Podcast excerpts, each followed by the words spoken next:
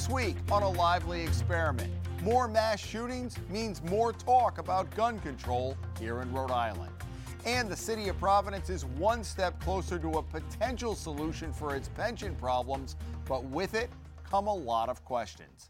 A Lively Experiment is generously underwritten by. Hi, I'm John Hazen White Jr.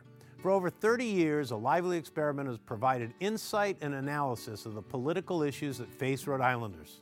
I'm a proud supporter of this great program and Rhode Island PBS.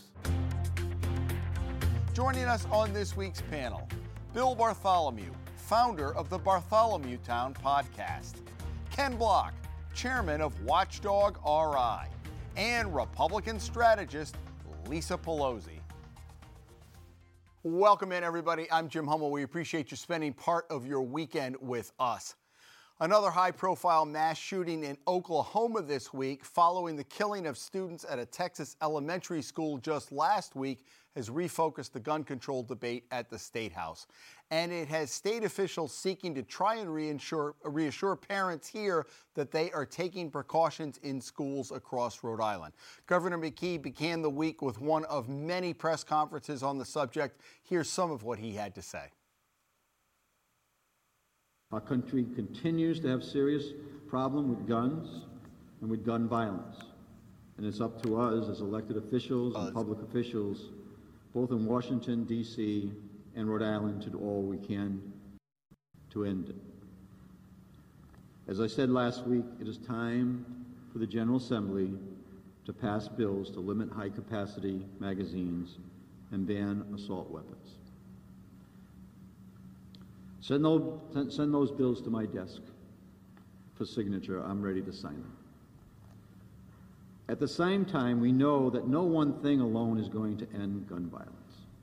So a, an argument that just said, well, that's not going to solve the problem, of course it's not going to solve the problem. But it reduces the risk. It puts us in line with our bordering states, both Connecticut and Massachusetts. So this was a press conference along with the uh, education commissioner and the state police uh, colonel. We'll talk about the school aspect in a second. Ken, let me begin with you. Um, I know your feelings on this have evolved. I think like a lot of us. Yeah. So talk about that. Yeah, it's. Uh, I don't know how many people in the country can watch the travel of what's happened with the increasing frequency of these mass shootings oftentimes with what, uh, weapons that we call assault weapons. Uh, the number of incidents is escalating, the number of deaths is escalating. Uh, and the times scream out now to really do something about this and to make some fundamental changes. What we're doing in terms of the licensure and the requirements to obtain weapons, who can get them, what the requirements are to have them. Uh, we are not preventing weapons of war from falling into the wrong hands we need to do something and change something. And I think that the intransigence on the part of gun rights folks to do anything, uh, we're going to start to see that strategy backfire, I think, a bit, because the bulk of the country watches the bloodshed that we're experiencing, finds it galling, and is demanding action. And without any compromise on the part of the gun rights folks, I think they're going to unhappily realize that they're going to see mandated on them some changes that they weren't willing to undertake on their own. Lisa. You know, my thoughts have kind of evolved too over time. I was working for Senator John Chafee 30 years ago. You might remember when he proposed the um, ban of all handguns, the sale and possession of all handguns. And as a Republican, he was out there doing that. You know, as time gone by, you get to know people who use gun for sporting so you kind of accept that there is a need for guns beyond to have law enforcement. But I agree with you, Ken. The, the, the gun rights folks have been too absolute that they, we can't do anything, you know, more. You know, you can't take our guns away. I would like to see the gun rights folks come to the table with some solutions. There has to be some common ground that we can reach. You know, when we look at what has happened recently in the past couple of weeks, why is it right that an 18-year-old can go in and buy an assault weapon as if it was a can of soda? In Texas. There was no waiting period for him. Same thing in Oklahoma, we saw too. The person went right in, got the assault weapon, and used it to kill. So, why can't there be a waiting period when it comes to an assault weapon? Not an absolute ban, that might not go through, but why not a longer waiting period to purchase an assault weapon? Well, I completely agree with, with each of your takes there, and I think that you know we're in a moment now where it, it, it you have to come to the table, no matter which side of the issue you are, uh, wh- which side of this issue you stand. Come to the table and propose serious solutions. And yesterday there was a rally at the State House with some of the Second Amendment groups, and one of the themes that resonated was that they're taking our rights away, our constitutional rights. I think we have to look at the Constitution as a living, breathing document and understand the times. And people need to. Th- this moment is crazy where we're at right now. And I think a good faith argument from some of the pro gun people, which, by the way, includes some people on the left. There's been a renewed interest in, in self defense from people on the left in the wake of some of these shootings. But I think a good faith argument is background checks, it's uh, raising the age to purchase any weapon, and especially assault weapons. I say 25. And it's getting into a point where we can understand that weapons are a tool that require education. And it's not something that you should just stop by Dick's Sporting Goods or Walmart and pick up on a whim. You know, there's a, there's a bit of a shell game going on. I did, uh, I filled in on WPRO on Tuesday. You can imagine it was, you know, the people were calling in are all uh, uh, like uh, Second Amendment people, and I understand that. It's all shifted to. It almost seems like okay, everybody got the memo. Let's talk about mental health. This is not a gun problem. This is a mental health problem. Well, if the 18 year old in Texas and the guy who bought it three hours before he killed the guy, the doctor in Oklahoma, couldn't have gotten that or had a waiting period, then it doesn't really matter. The mental health and school safety is all good. It's interesting, though, I saw that Mitch McConnell, I think, is playing probably games, but says, okay, let's let let's see if we can have a little discussion and a bipartisan. I wonder if you think something's going to happen in the Senate. Is this the moment? I think it might be because this year is an election year. And I think that's you know heightening the awareness too, or the action on people wanting to do something, because people are going to go to the polls, and we see that the Democrats again are trying to use this issue to get their voters to come to the polls and make sure that they're voting Democrats in. But we have to remember here in Rhode Island, this is not a Democrat-Republican issue when it comes to guns, because if you look at the makeup of the General Assembly. If it was purely Democrats are, are against guns, Republicans are for it, the Democrats are way in the majority. Those bills had passed through, you know, flying. Right, and they and they didn't for a while because Nick Mattiello was Speaker.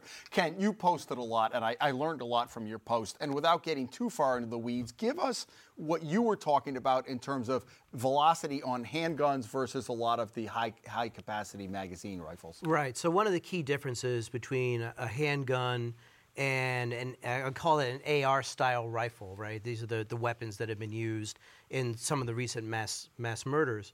Um, a handgun has a limited velocity for the bullet that it fires. So they, your typical handgun shoots a bullet at about 1,300 feet per second.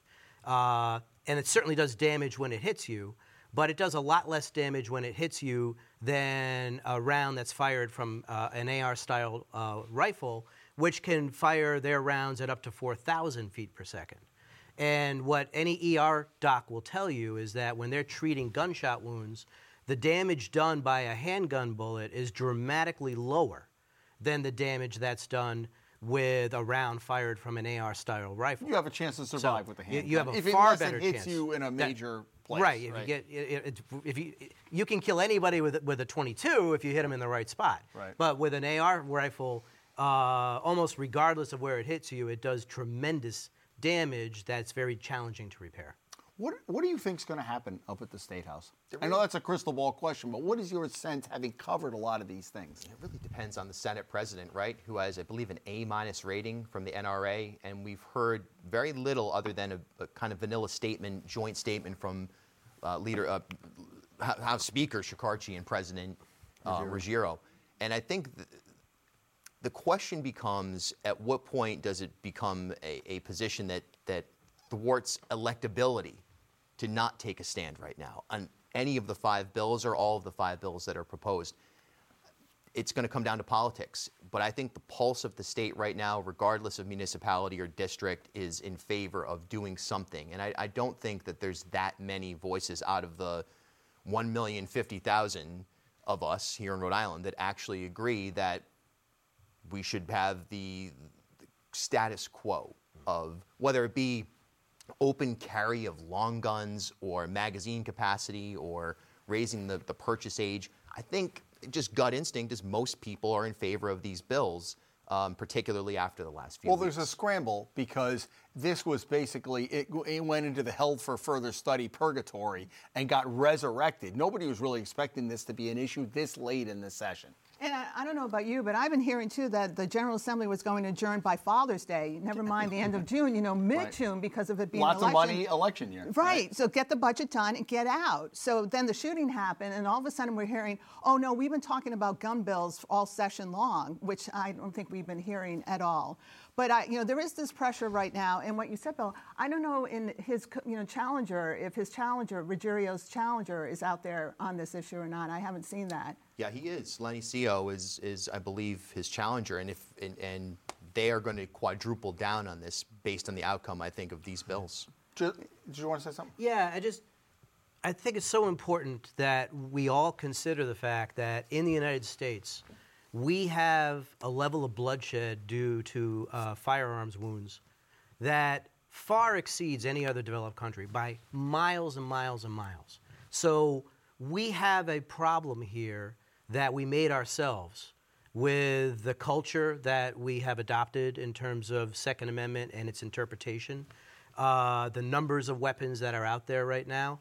And the result of all of that is the carnage that we're collectively experiencing. And I don't think for a minute that the founders had this in mind. Uh, when the Second Amendment was passed, I think that most people who were supportive of it at the time, if they saw what it had led to now, they would reconsider what they had done back then because this is not how a civilized society should look. Just briefly before we move on to the next topic, you've covered a lot of the school stuff too. There's been protests, kids walking out, and you know, Lisa, you and I were on. Uh, we were. I was moderating that panel about Gen Z Yes. and voting and what the young people now they're they're rising up and saying. And I think the politicians beware. Uh, I don't know whether this is going to translate to votes on election day in the midterms, but you know, it used to be, oh, kids, we're going to put it aside. There's a real concern that my generation didn't have, and maybe yours, that you could get shot if you go to school. It's hard right? to imagine, right? Yeah. And I did grow up, and, and I was in school shortly after Columbine, but it, it seemed like a one-off incident, right? These these kids, the Gen Z kids that you're hearing, these are these kids are getting emotional, and they're a generation that's so plugged in because of social media, because of access to the internet. They can understand nuanced things like security flaws or a breakdown in a particular law, and they can speak out and organize against it in a way that quite frankly, I don't think any other generation previously has, going back to maybe when, you know, there were only 50,000 humans on Earth, right? Because they're able to communicate in that phone booth and take it to the general public. So Wa- yeah. Wasn't that always the rub? Is that uh, you know the young people talk a good game, but they don't show up election day, and it's really you got to concentrate on the older voters. I think that script is getting flipped a little bit. Yeah, and, and it's a good thing, right? Uh, we we still enough people aren't engaged in the process that our elections aren't truly representative of the aggregate of us. So uh, more people getting involved, younger people getting involved, more people paying attention, understanding the issues prior to voting. All of it's good, and uh, uh, in every way, we want more participation and not less. That uh, forum we were at, it was Johnson and Wales uh, sponsored it, and we had John Del- Della Volpe, Yeah. who's written uh, extensively at this. But I learned a lot at that forum. I was moderating it, but what a tremendous voting block uh, the the millennials and Gen Z are becoming. And I've seen it. I've been in higher ed now for 15 years, and when I started 15 years ago to now, the, more, the students now are so much more politically active and more politically aware. And when you talk about growing up, I grew up when we were um, having to go underneath our um, desk at school because the Russians might bomb us. Nuclear you remember war, yeah. Yeah. But you know, these students, you're talking about Columbine, you know, 1999, so many years ago, they've grown up with the potential that this could happen at their school, and they want to be safe, and they are more politically active and motivated, and that's why we're seeing them coming out and doing these protests. All right. If you live in Providence, uh, you have an election coming up, not in September, not in November, but on June 7th. And this has been flown largely under the radar. Actually, if you live in Providence, maybe not, because there's a battle going on about bailing out the city's pension system, which is woefully underfunded, and how to go about that. Uh, Ken, I know you've posted a lot about this. This is really the last minute because if they hadn't done something in the General Assembly this week, then, I mean, the, the election's Tuesday. So they had to print the ballot a while back. What does the ballot say? So the ballot says very little. It basically says, in order to, I'm going to paraphrase here, but more or less, in order to save Providence, will you allow us to borrow half a billion dollars? Yeah. Yeah. It's a bond. So basically, mortgage it. But it's it is. I was going to make this my outrage, but maybe I'll change to something else since we're going to get into it now. The Providence wants to borrow half a billion dollars in the uh, in the markets. Uh, the kind of bond that they would issue to do this is not a standard tax-free municipal bond. It has to be a taxable municipal bond. What that means is the interest rate that the city is going to pay is going to be more expensive than it would be otherwise, and interest rates have gone way up that, than where they were a year and a half ago or so. So Providence is going to borrow at a really bad time. The money's going to cost them a lot more. What they're going to do with the money is they're going to invest it. And what they want is to make more money on the investment than they're spending on the interest they have to pay on the bond. Which in this market, which in this market is maybe very a year ago or two years ago, right? it's very possible the whole their investment could go down 10%. Mm. So it's incredibly risky. It's incredibly stupid. Most financial professionals will tell you this is a terrible idea in good times and it is a worse idea in bad times and they're ramming it through. The General Assembly did not do their due diligence. They're not exercising fiscal restraint over the process. Their uh, election is being held off year. It's not being held in November. It's being held in June. Very few people will show up to vote. And so you're not going to get a representative response from the general public in terms of, ha- of, of approving this. And what's going to happen, and I feel very comfortable making this prediction, at the best case, they'll break even. And 20 years from now, they're going to be in the same spot they find themselves in now. They're just going to generationally push this problem, and they won't have made any fundamental changes to how the pension system works, which is how it got so messed up in the first All place. right, let's rack that tape. Ken and I are going to come in from the nursing home 20 years from now. They're going to wheel us in, and we're going to see whether that's correct. You're a Providence rev- resident. Have you gotten any literature, phone calls? What have you heard? I've gotten literature for sure, and you know, I, I, I agree with Ken. It's one of those six of one, half dozen of another scenarios. At least that's the argument that you're hearing from proponents of this. Um, that you know, if, well, what are we going to do? The, the pension system's going to go belly up. COLA uh, is going to impact where we are in five, ten years. No matter what, we're going to be in a, a dreadful situation. But you know, I think as voters go out, the dozens of them that, that go to this special election on Tuesday, right? Um, it's, it's exactly what Ken said. You know, my generation, I'd like to purchase a home potentially in Providence, and you have to start to ask questions, you know, about uh, where's the city going? Where, where will the city be in 5, 10, 15, 20 years?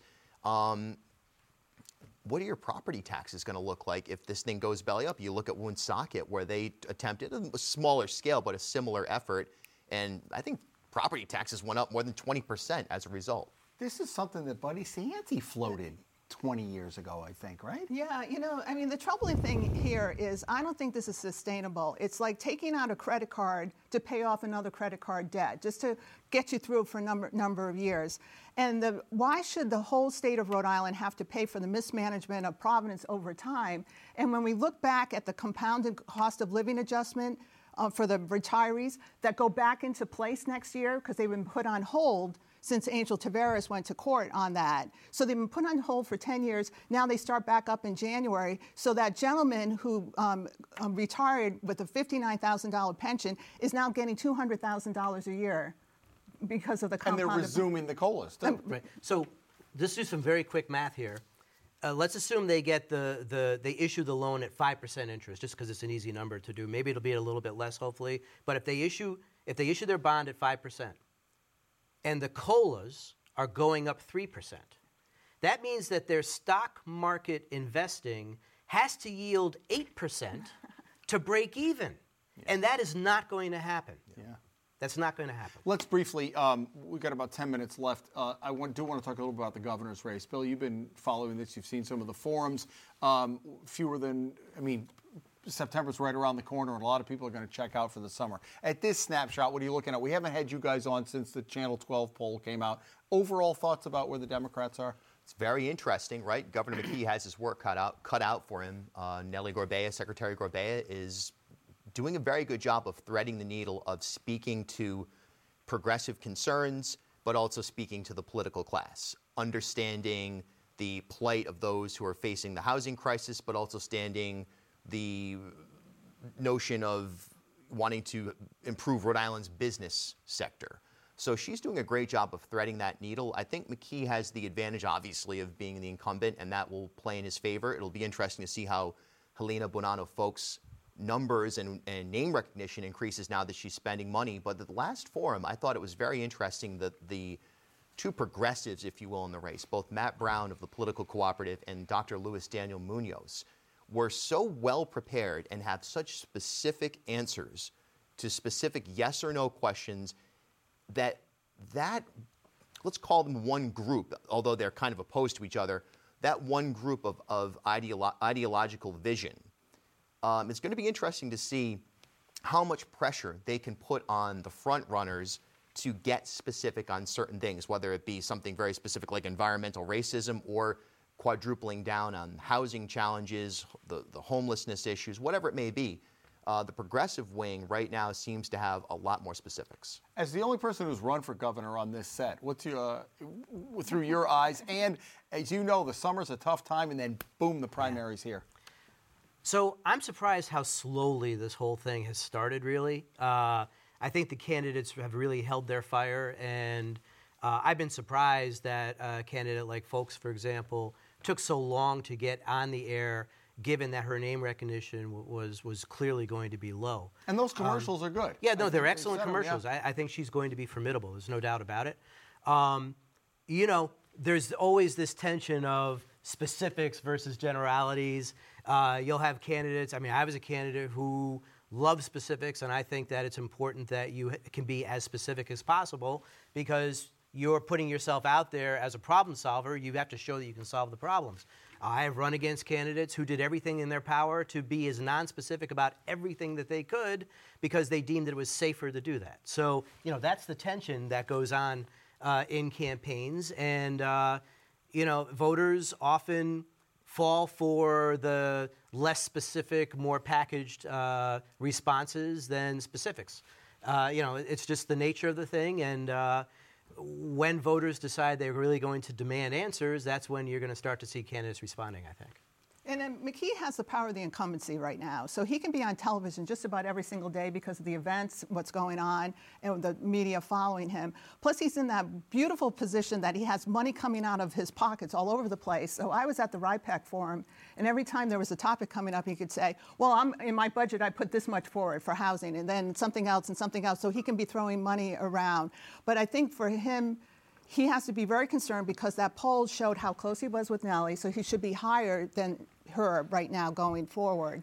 Uh, and then I think right now we have to remember that the Republican running for um, governor will be on the ballot in, in November. No, no matter what, she'll be on the ballot. So, of all those five running for the Democrat, who's going to be the last person standing? And how beat up is that McKee, if the challengers are trying to knock him off, if he limps to the you know September primary, how strong will he be going forward? Uh, briefly, Ashley Kalus made a, she had a lot of ads on. She said she scaled back a little bit, understandably so. How do you feel her first month or two has gone? I thought it went very well because I think people are starting to talk about her. They're hearing her name. They're you know they're associating. Oh, she's a fighter. So you know she's getting that out there. I think that's where Helena Foulkes made a mistake that she should have been out as early as Ashley was getting out there because we're bumping up against Fourth of July, and then for Ju- July and August, forget it. Trying to get in front of voters. Ashley Kalus. Yeah, I think uh, I've spoken uh, spoken to Ashley. Uh, she's bright. She's motivated and driven. Um, I think that she's capable of bringing a really good campaign uh, to the general election. Uh, you know, I haven't seen uh, any of the debates at this point, and I haven't seen how the different candidates interact with each other. But I, I look forward to it. I think it's going to be a very interesting campaign season. Okay, let's do uh, outrageous and/or kudos. Bill, let's start with you. Sure. Well, when we talk about mental health right now, obviously in the context of the guns. Um, uh, you know, I think generally speaking, people say, well, we've got to save the disenfranchised kid that's, you know, been bullied or picked on and is going to create problems one way or another down the line. I think we need to start thinking about that for all of us. What we're seeing right now is so disturbing. And I don't know how anybody, I know it personally has impacted me greatly over the last week with what happened in, in Uvalde um, and just in general, where we're at right now as a society. It's so easy to feel dismayed and to check in on that. I mean, I personally have been really struggling this week dealing with what happened. I used some really charged language that was over the top, describing a parents group here. Um, it's a hard moment, and it's okay to recognize that and to be angry with the world and reflect on that and, and try to take care of yourself, whatever that, whatever that means for you. I think it's important to not group mental health into somebody who is the shooter, but all of us, because mm-hmm. this is nuts. This, this, this is a crazy moment that we need to get beyond, and that includes taking care of ourselves. Yeah, that's a great point. Well Thank said. you. Uh, so a couple years ago, I was on Lively, and my outrage at the time was the Providence Journal announcing um, that they were not going to be publishing any more of their own editorials or doing political endorsements. And I thought, what an abdication of power by the Providence Journal to do that. Then a couple weeks ago, I think Twitter was a little bit alive with the journal announcing that it wasn't going to be a hard copy edition on Memorial Day. But then there was a quick tweet that said, no, there would be one. So for the longest right. daily published, a production, you error. know, to do that. Then now this week, the editor has said that they're doing um, opinions only on Saturdays and Sundays in their editions and they're only going to use local columnists. So I've always enjoyed the national columnists that they have. I think it's probably more of a monetary decision, not paying that service to have the George Wills, you know, columns to do that. But I'm thinking this is almost so sad to see this newspaper that was such a strong voice in Rhode Island be so diminished. Hmm. Ken, what, eh, you've had uh, all this time. I went to you last because I stole your outrage on the uh, pension program. Yeah. Do you have something else? So I am gonna I'm gonna focus my outrage on the pensions, but I'm gonna move away from the bond a little bit. So the reason Providence finds themselves in the position that they're in right now is because mayors have given away the store. They gave 3% compounding COLAs, which is an astonishingly rich benefit to give to any retiree. Uh, but then Providence went so far as to give 6% compounding COLAs, 6% to some, to some workers. And this was the work of Buddy Cianci. Uh, Cianci has since uh, died and he's not dealing with this mess anymore. But the mess that he has left is a $1.2 billion deficit in terms of what Providence is supposed to have to be able to pay for their pensions and what they actually do. That's what's driving all of this mess. And so it matters what local elected officials decide to give away. And even though there may not be a today price for, for giving away the store. There is always a tomorrow price, and we're paying that tomorrow price. And shame on the General Assembly for not insisting that Providence insist on getting pension concessions from its labor unions in exchange for this half a billion dollars. This was the golden opportunity to reset how Providence handles some of its retiree benefits, and it was absolutely squandered and allowed to happen by the General Assembly. Okay, thank you. All three of you, good stuff. I appreciate it. It's a quick half hour. Folks, thank you. Bill and Ken, nice to see you again. And Lisa, good to see you. Folks, uh, it is a busy time up at the General Assembly. We will have it all covered with full analysis. We hope you have a great week and come back here next week as the lively experiment continues.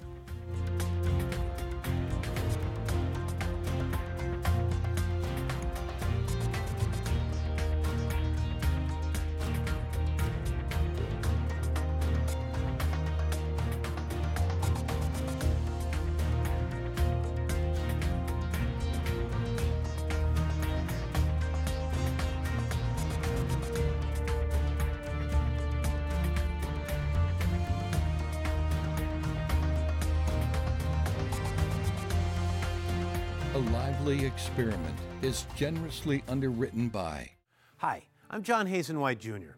For over 30 years, A Lively Experiment has provided insight and analysis of the political issues that face Rhode Islanders.